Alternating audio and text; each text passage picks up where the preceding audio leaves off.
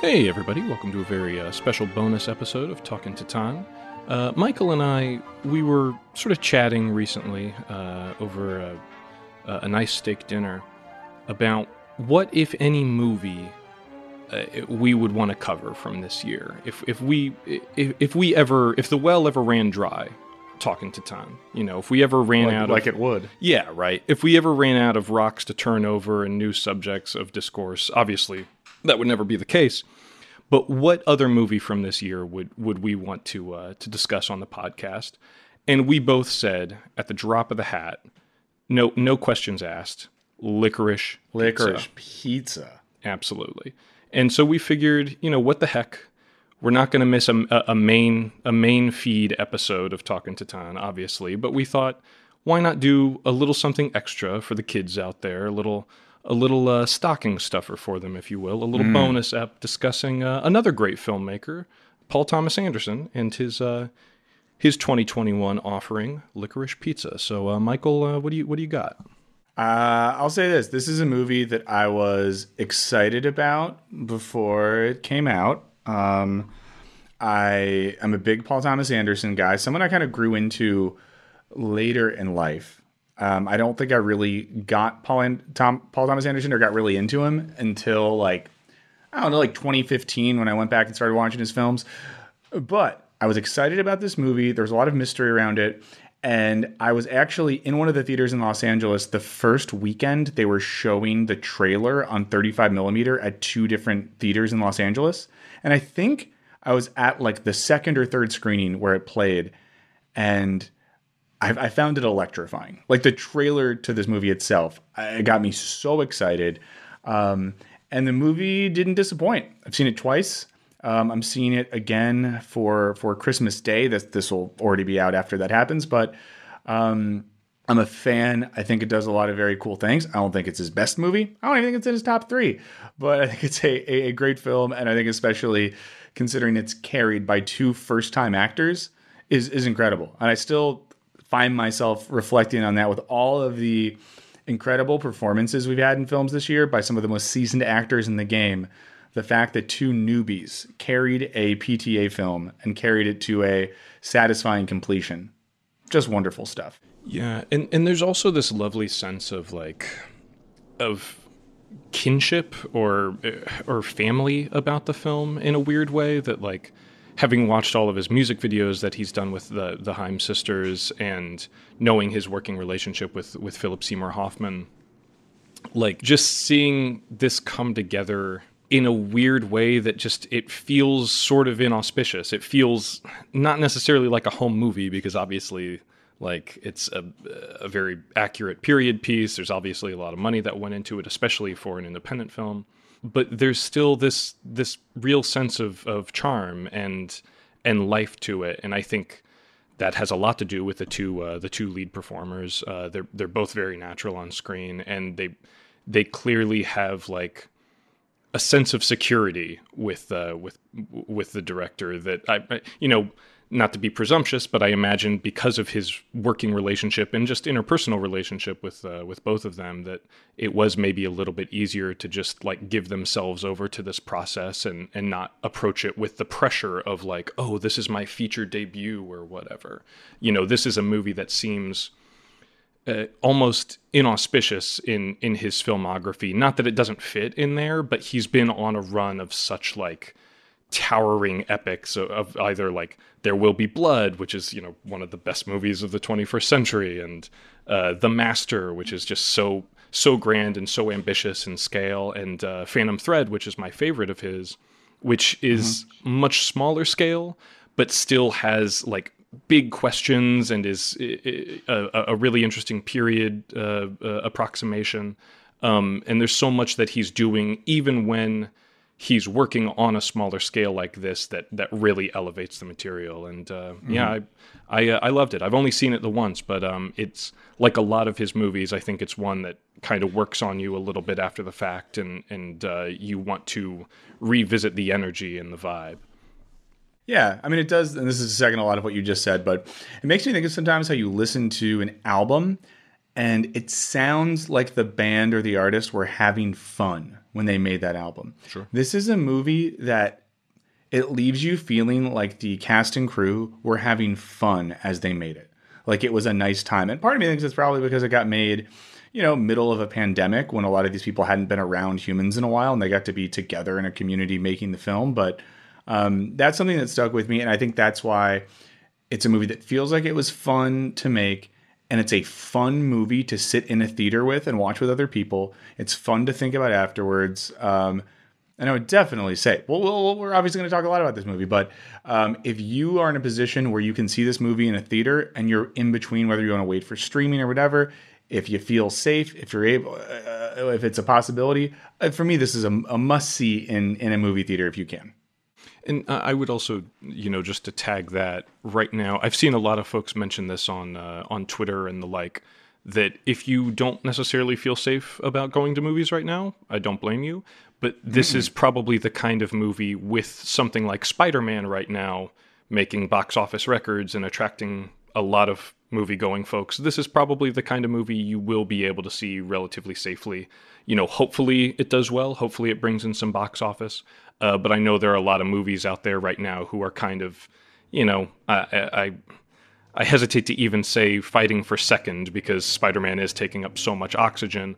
But I do think that a movie like this or Nightmare Alley, you can probably feel relatively safe with a less crowded viewing experience. And I highly recommend seeing this one as well. Awesome. Okay, so it's not a super plotty film. We'll do a quick synopsis before we get into it. So, Licorice Pizza is a movie that takes place in 1973 in Paul Thomas Anderson's beloved home of the San Fernando Valley. It's a story about a sort of platonic love between two characters, 15-year-old Gary Valentine, who's a young actor, hustler, businessman, regular at the Tail of the Cock restaurant, and Alana, and I think her name is I think it's Kane in the movie. Kane, yeah, Alana Kane. And Alana, who is a 25-year-old, edgy and angry young woman who works at a photography studio she hates where she's sexually harassed by the boss. These two meet up and, you know, fun ensues. Throughout the film, Gary starts a number of businesses because his child acting career is maybe on its way out and he knows he has to pivot. Alana ends up helping him in those business pursuits, and we see them start a waterbed business. We see Gary put together his own pinball club in the San Fernando Valley, and along the way, they run into some incredible characters, many of whom are based on real-life people who existed in the Los Angeles of the 70s. And by the end of the film, we see what happens when two people who have been fighting to, I guess, hold on to a bit of youth and a bit of hope, find each other and go running off into the valley together. There's not a lot that I could say to spoil this movie.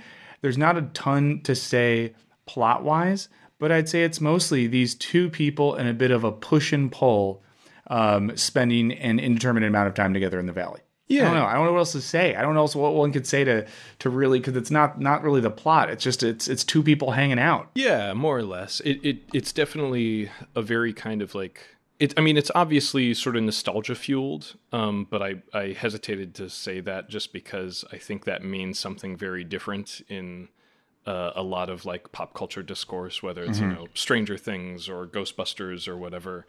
Or even, I mentioned Spider-Man earlier. Like, I think a lot of movies nowadays get knocked with that notion of like, oh, well, it's just a nostalgia trip and it's, you know, but this is, this certainly qualifies as such. And it does, if you're a fan of like Richard Linklater, you know, maybe Dazed and Confused. I know Paul Thomas Anderson cited as another film that was an inspiration on this.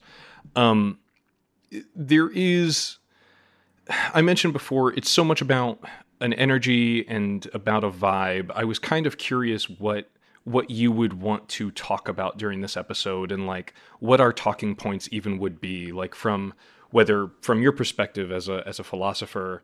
I really personally, as a film fan and enthusiast, I loved seeing. I thought Bradley Cooper plays John Peters in the movie, if you don't know who John Peters is, listening at home, he started off as Barbra Streisand's hairdresser.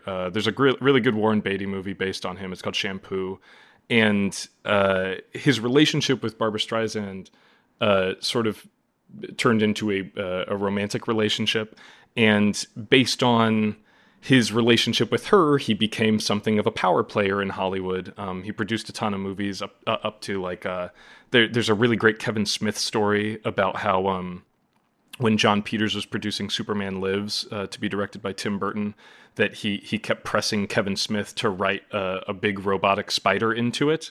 And then Kevin Smith talks about how he went to go see Wild Wild West, another John Peters production, and that the giant mechanical spider finally showed up in that one. And it was just this weird like through line of this guy who has a weird fixation on giant mechanical spiders finally got like harangued a filmmaker into putting it into a movie. But there's a lot of stuff like that of Michael, I'm sure you know this, that Paul Thomas Anderson's his dad worked in television, Ernie Anderson. He was a late night television host named Goulardi, who did like the sort of regional Elvira or Zachary thing where he'd introduce horror movies. Yeah, in Cleveland, right? Yeah. I think it was Cleveland. Yeah. And there are so many scenes in this film that, in addition to some of the things that PTA has talked about drawing from in interviews, there's so much stuff that very clearly feels like it was ripped straight out of his childhood of, definitely growing up in and around this business and having friends and friends of friends that were in the industry and stuff like that. And it's just a really like, it's a weirdly kind of like, not just observational, but almost passive in how it views those things. It's sort of devoid of judgment. Like he presents there's been a lot of chatter online about some somewhat controversial scenes in the film, particularly one regarding John Michael Higgins' character, who does a pretty offensive, like faux Japanese dialect when he's talking to his Japanese wives. And when asked about that, Paul Thomas Anderson said something to the effect of how, like, a friend of his or maybe his stepmom, I'm not sure, is Japanese, and that when people talk to her, that it seems like they don't even notice it, but they will just like affect a Japanese dialect, thinking presumably that will make them easier to understand. And there's a lot of stuff like that. You mentioned, Michael, that Alana at her day job is kind of sexually harassed by her boss and stuff like that, where the movie sort of presents those things. And it does so from like a sense of remove and just kind of like a frank depiction of those less savory aspects. I'm curious your take on some of those aspects. Yeah. Well, I want to get into all that, but I really quickly just wanted to take a second and shout out this episode's sponsor. Believe it or not, this episode is brought to you by Mountain Dew. Now, there are times when you're looking for something to drink and you know that only one drink will do, and that's Mountain Dew. So the next time you want a truly, truly refreshing break, you deserve more than just to be satisfied. You deserve to be totally blown away, which is what you'll get from Mountain Dew. So if you're thirsty, if you want to pause this, grab a tasty Dew, get your energy up, come back. Cool. If not, grab one later. But wanted to at least shout our friends at Mountain Dew out. Back to Licorice Pizza, though. A movie that actually involves free Pepsi. Yeah. PepsiCo owns Mountain Dew. So clear tie-in there. But no, I think you brought up so many interesting things right there. It's enough to talk about for a whole podcast. And apologies, I did not know we were going to. I didn't know we were going to segue into an ad read. I wouldn't have brought up all the like the deep end aspects of the movie right before. Sorry, Mountain Dew.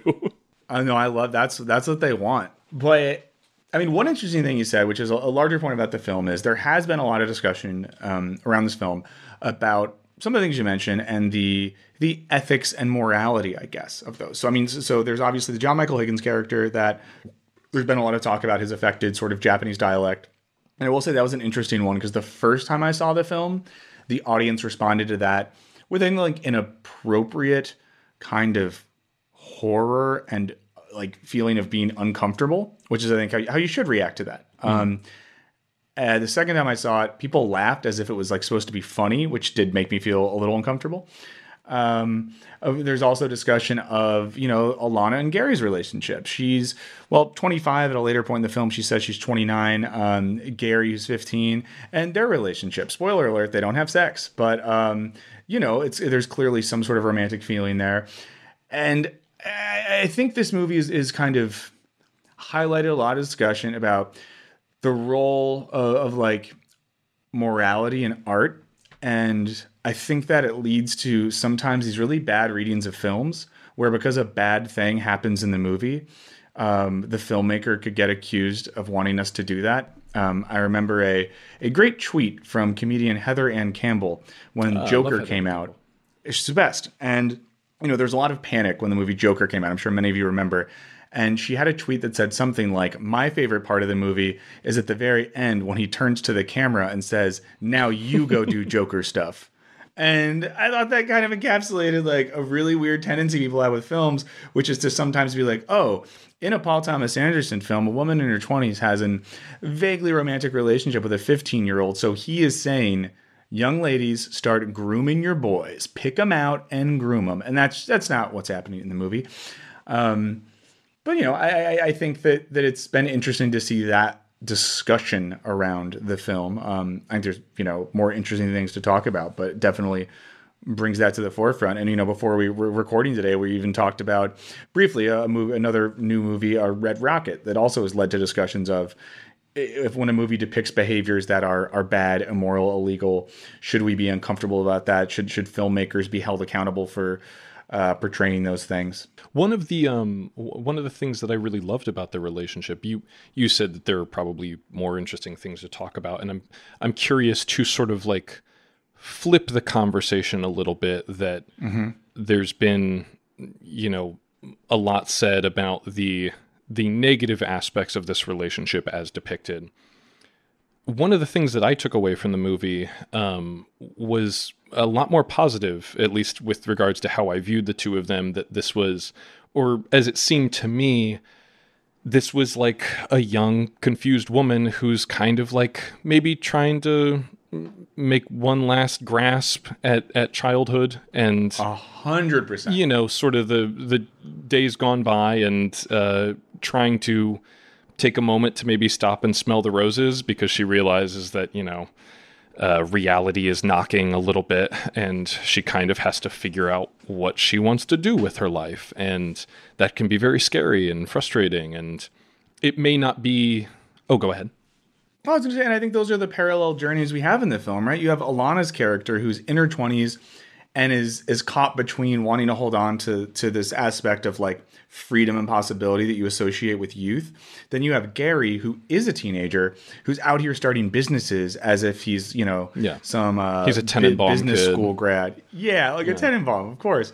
So we kind of have these characters almost meeting in the middle, the older person holding on to their youth, the younger one who just wants to be an adult, and I think sees some of that in her. And that space in the middle allows them to have a really interesting relationship in the film. Absolutely. Yeah, there's a weird confluence of like what their interests and desires are at this point in their lives, whether it's for him to be like, to be taken seriously and to be validated as a person by an older woman, et cetera, et cetera. I don't think that's necessarily everything that the movie is focused on. And for her to just be able to like, not necessarily recede or regress, but to be able to feel like she, I mean, within this like taxonomy of like her, him, all of his little friends and minions that help him with she is an authority figure. Like one of the first times that they spend any amount of time together is that she accompanies him as a chaperone to an industry event in New York City. And it's this weird kind of thing of like, she can sort of blend in to both worlds a little bit, where their relationship dynamic is what it is, but because she is an adult, she is able to give him the sort of like the stamp of approval from the world of adults to be able to open doors for him and stuff like that. It's kind of funny the way that they trade on their the very things that they're trying to sort of like push off to the margins in the pursuit of their own interpersonal relationship. Yeah, and it's fun that in the movie, too, when we see Alana in a few scenes at home with her family, actually played by her actual family, her sisters who make up the band Haim, or Haim, however one says it, and her parents. And in those scenes, it's very clear, kind of like she literally is in real life. She is the baby of the family, the one who the parents are giving shit to. She has older sisters who seem like they have more going on with their life. So when she's with Gary and his friends, or as she refers to them, Gary's 15-year-old friends, she does get to be like the cool in charge person. She's the one who can drive the car. She's the one who can chaperone. Who can expertly back up a cube truck down the Hollywood Hills. Incredible. In the most nerve-wracking scene in all of 2021 cinema. I was sitting on the edge of my seat as she backed that bad boy down the Hollywood Hills. Well, I did learn this. One of the screenings I went to, Paul Thomas Anderson and Alana Haim came out afterwards and did a Q&A, and it was really great. And something they talked about was the first day of shooting, so the first day that Alana, the real-life person, was ever a professional actor, was when she had to film scenes backing up a truck while Bradley Cooper leaned over her and sort of, like, vaguely harassed her and, like, kissed her while talking to her. And in an incredible scene. But just having this person say, like, it was my first day ever acting, and Bradley Cooper was leaning on top of me as I tried to drive a car. She also said that they filmed those scenes for a few days, and at the end of it, Bradley Cooper kind of snapped out of it and was like the sweetest guy ever, and was like, "I hope you're okay. I didn't mean to make you uncomfortable." Because I guess when he was playing John Peters, he just went all in for like a 72-hour window, as you can tell when you see the movie. He really goes for all it, in. Yeah. But yeah, so it was interesting to hear just the experiences of these young actors being in these situations where they've never been in a film before, and now you're opposite Sean Penn and Bradley Cooper in the same movie. Oh, I was just going to say, I had avoided the trailers and any marketing that I could. I always, when I'm really excited about a movie, I want to kind of go in as cold as possible and just let the movie work its magic.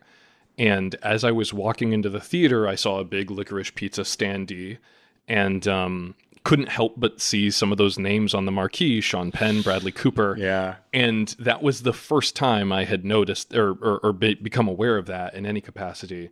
And kind of the entire movie, not that I was sitting there waiting for I'm not like a huge Bradley Cooper fan or whatever, but as the movie goes on and goes on and goes on, I'm sitting there kind of thinking to myself, like, how are they going to fit Bradley Cooper into this thing? Like, when is he going to show up? And then he comes out as John fucking Peters.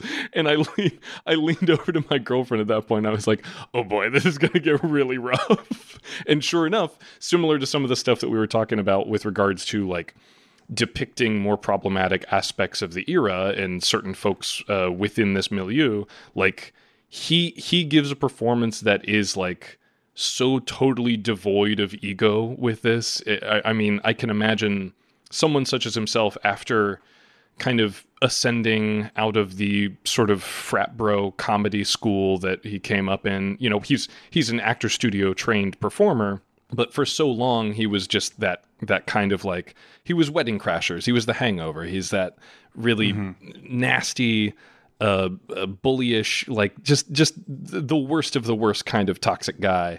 And to see him go to, like, Academy Award nominated director and actor, et cetera, and then to still kind of, like, have both his feet on the ground for a performance like this and be willing to come out, like you said, just come out swinging for the fences and just going for something that's so unsavory and so nasty is, like, it really is one of those performances that does kind of, like, steal the movie for 15 minutes.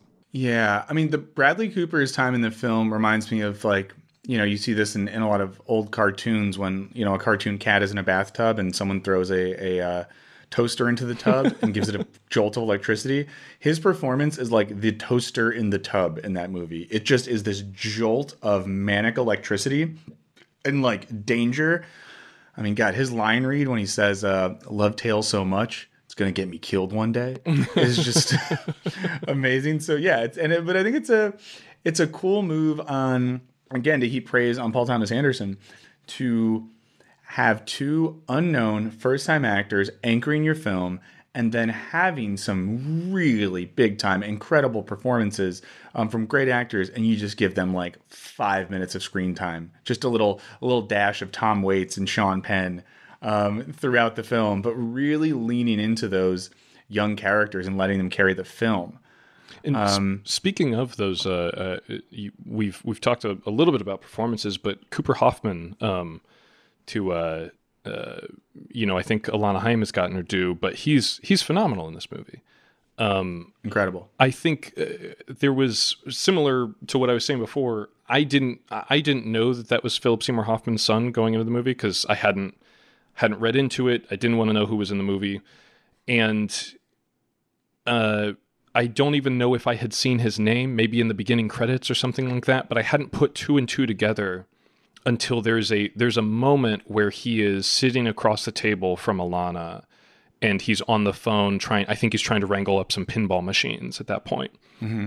And she's kind of giving him grief, and they get into what is like very much coded as a sort of domestic dispute. And he has a few line reads and he just gives her a look that was so perfectly his dad, like so evocative of mm-hmm. his father, that in that moment all the pins fell into place in my head, and I was like, oh my God, he's got it. Like whatever his old man had, I think Philip Seymour Hoffman, one of the finest screen actors of this or any generation, he's phenomenal. But I'm really excited to see if Cooper Hoffman does some other stuff after this, because he clearly has the knack. He was really, really good in that.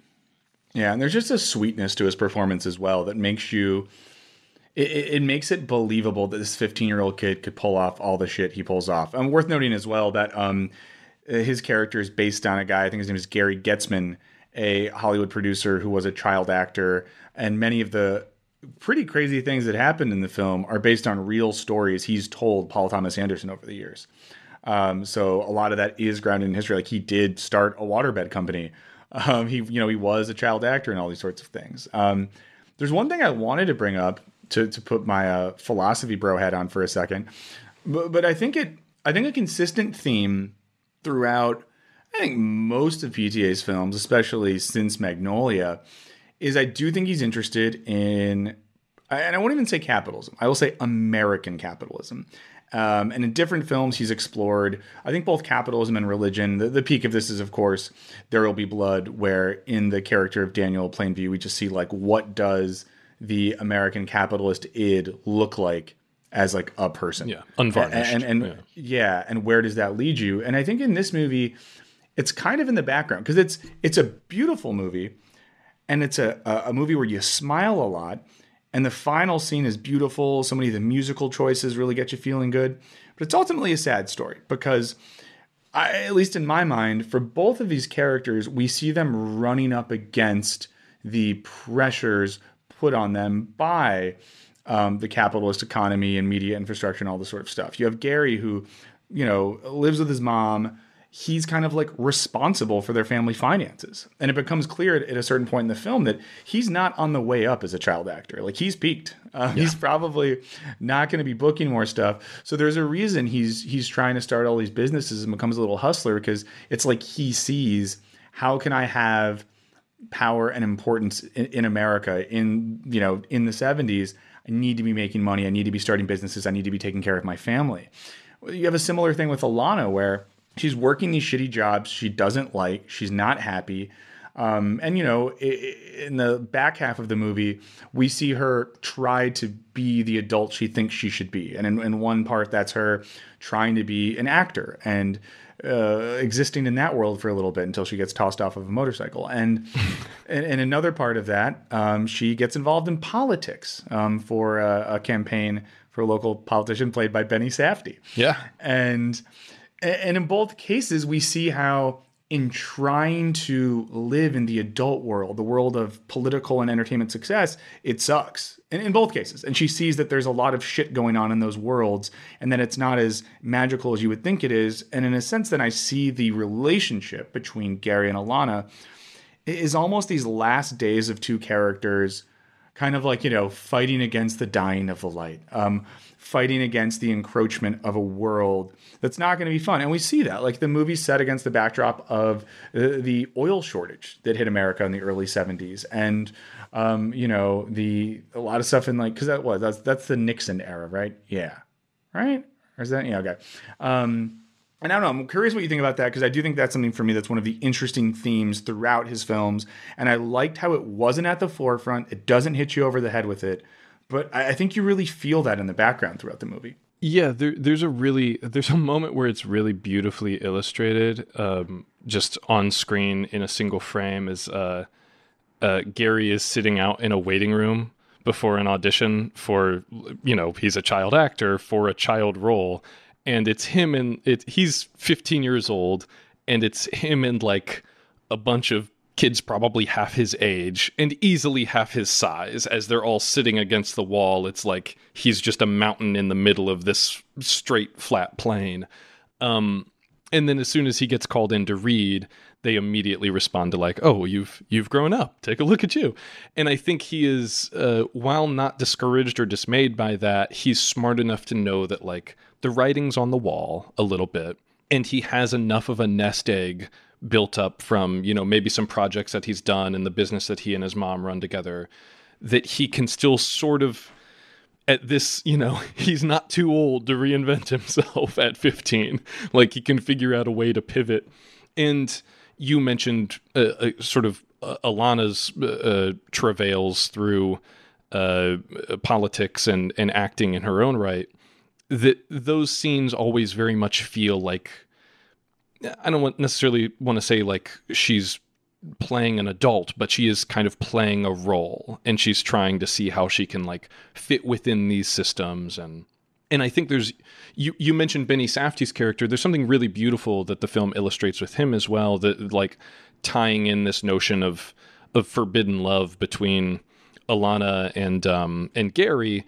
Benny Safdie's character, who is running for mayor of L.A., it's revealed later on after he asks Alana out for a couple of drinks. When she finally meets him at the restaurant, he's there with his boyfriend or his partner, and he asks Alana to walk out with his partner so that no one sees the two of them leaving together. And it is this really... It's this...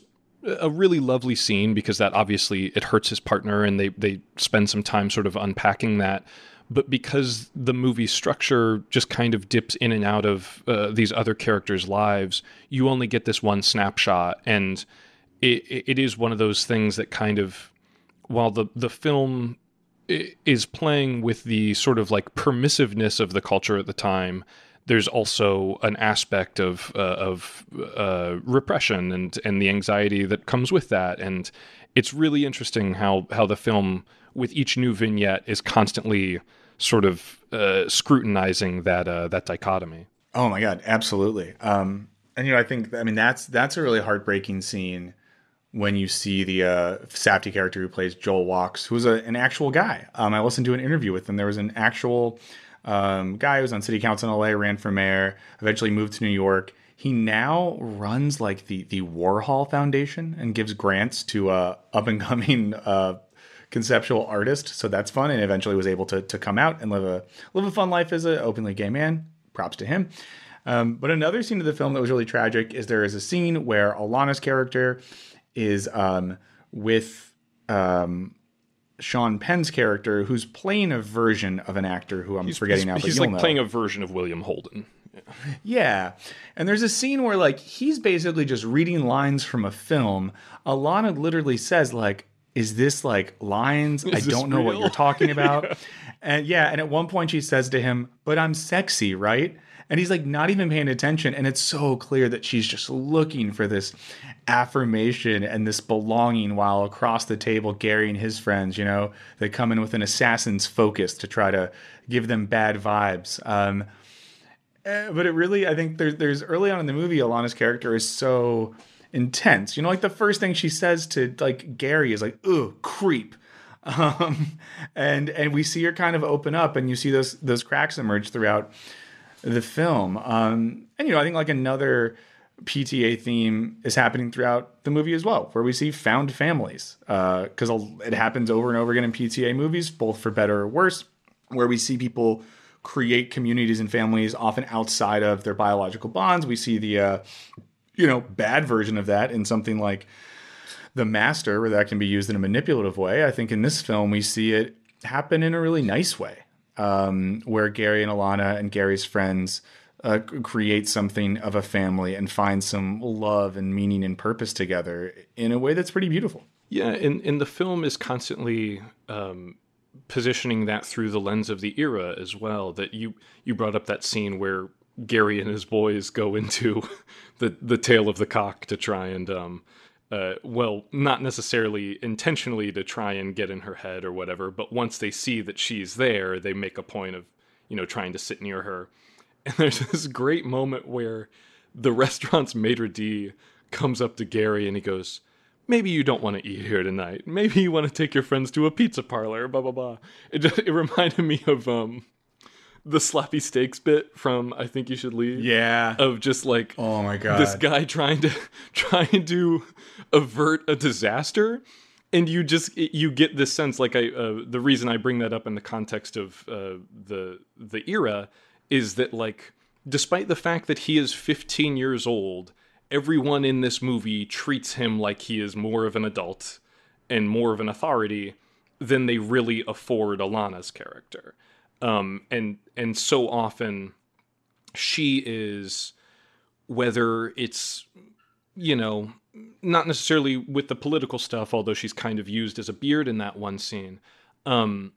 But throughout her adventures in filmmaking or her dalliance with movie auditions, she's constantly being infantilized and constantly being objectified to the point where on the back of Sean Penn's motorcycle, the last thing she asks him is like, "Do you even remember my real name?" Because he keeps calling her Grace in reference to Grace Kelly. And while there is that found family aspect to it, I was weirdly kind of thinking of I don't know if you've ever read anything about Spencer Tracy and Katharine Hepburn's relationship. They, of course, did tons of films together. They were a couple up until his death, and they were together for quite some time. And Katharine Hepburn's entire on-screen persona is so fiery. She was kind of like the one of the early models of like. The woman in charge, and she's just always there with a joke, and she gives as good as she gets, and she was able to turn the Cary Grants and the Jimmy Stewarts of the world on their head on screen, and that's why people loved her so much.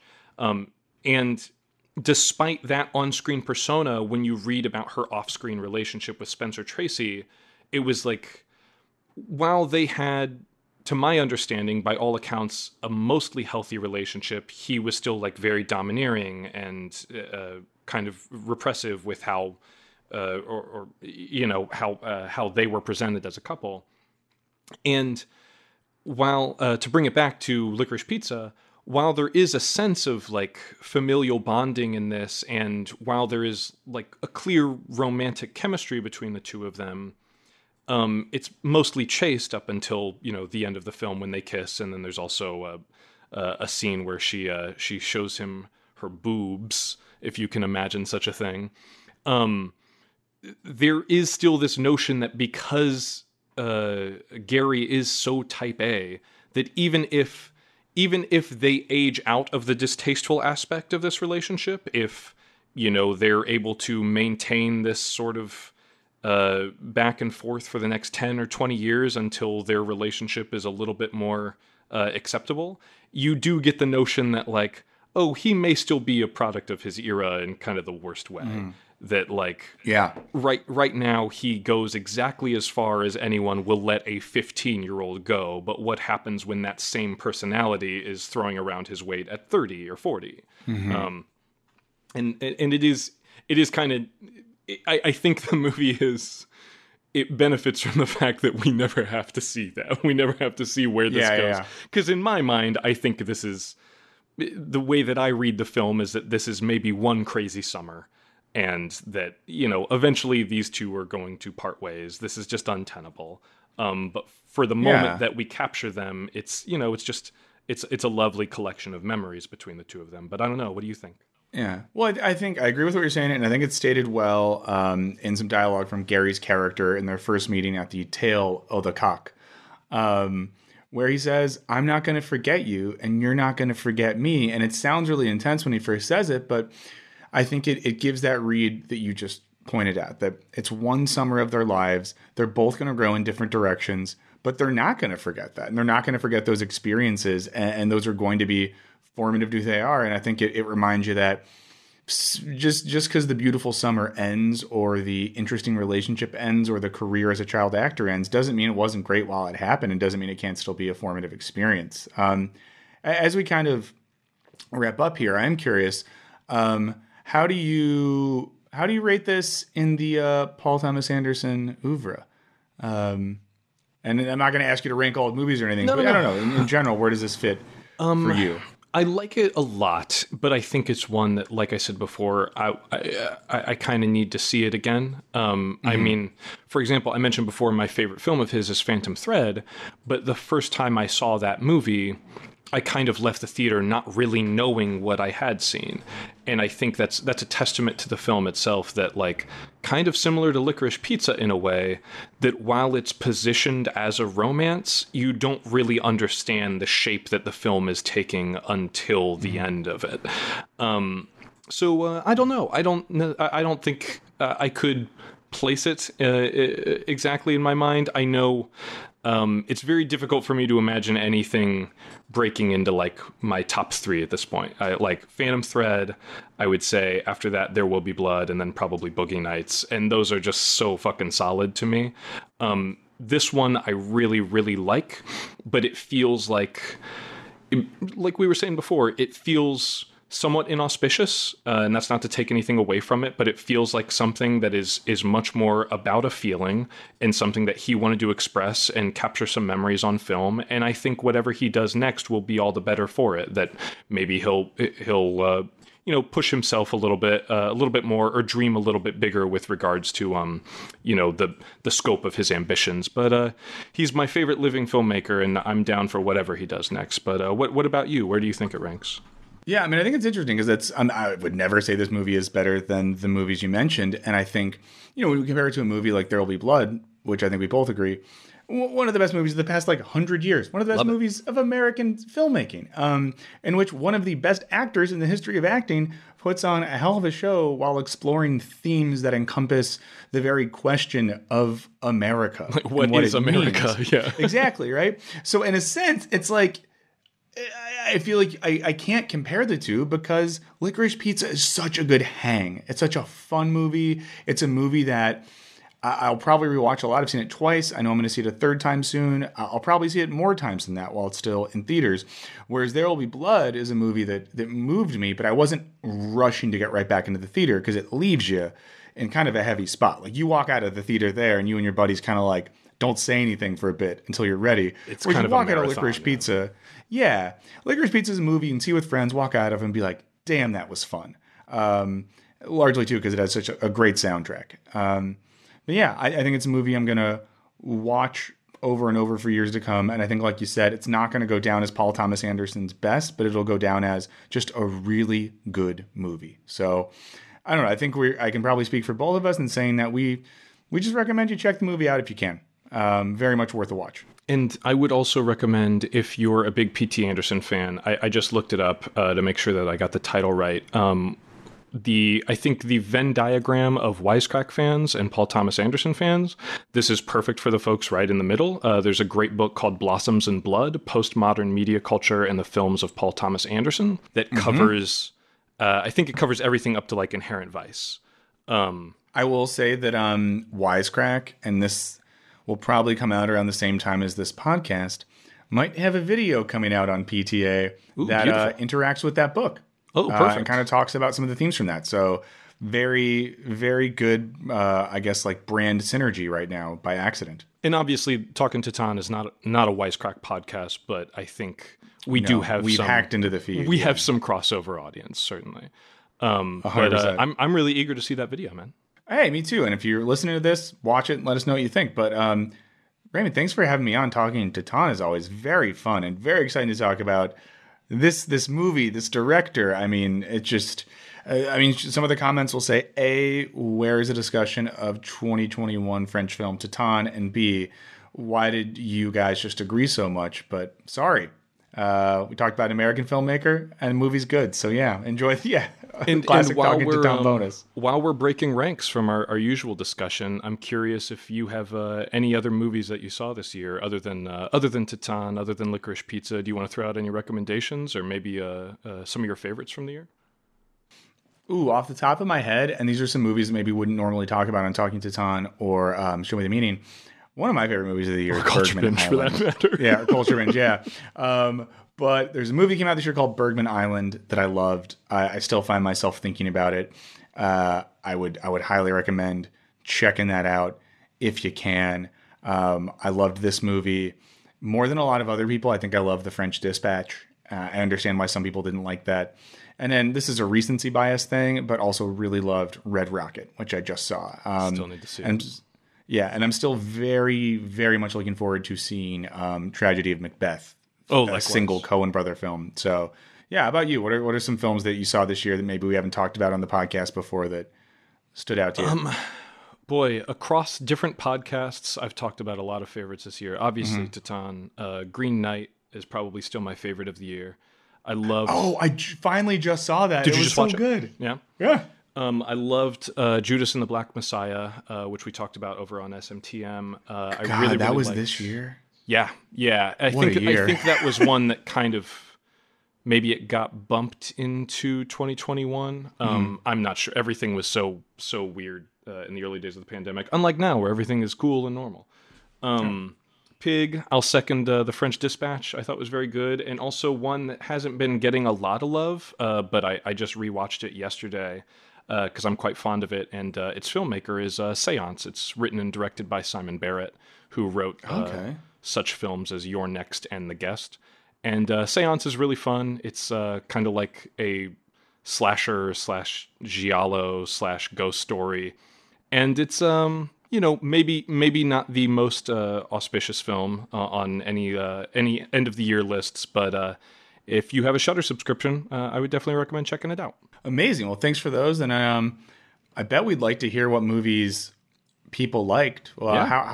How could people let us know if there are films they loved, if they want to disagree with us about films we loved, or just wanted to talk about, Licorice Pizza or Titane? How could they get in touch with us? Well, you can find me on Twitter and Letterboxd. I'm at Crematoria. And what about you, Michael? I'm at Michael O. Burns on Twitter, and then on Letterboxd, I think it's Burns42069, but you can maybe just track me down there. And then if they wanted to get in touch with the podcast in general, what would that email address be? Well, of course, there's talkin.titane@gmail.com. But if you want to contact us at Show Me the Meaning, it's probably on the screen. I think it's movies@wisecrack.co is where you go into, and that's movies@wisecrack.co. If you wanted to call 213-534-8807. That's 213-534-8807. I would love some people to call and just leave in a quick message, because you know we can't play it if it's too long. Tell us your top 5 movies of the year and just say them. Just give a quick list, maybe a few sentences overall if you want. I'm just going to ask for that. So call us at 213-534-8807. Let us know your top 5 of the year, or email us at movies@wisecrack.co. Also let us know your top 5. Would love to hear what everyone's been watching and enjoying this year. Yeah, absolutely. Hit us up with recommendations. Yeah, well, I guess that's it for this episode of Talking Titane. Thank you once again for the Show Me the Meaning gang and Wisecrack Incorporated for letting us air this on their prestigious network. Thank you, Raymond, as always, for having me on. And we will be back soon to continue discussing Titane. And I think if I had this correctly, we were going to break down the first party scene with the firemen.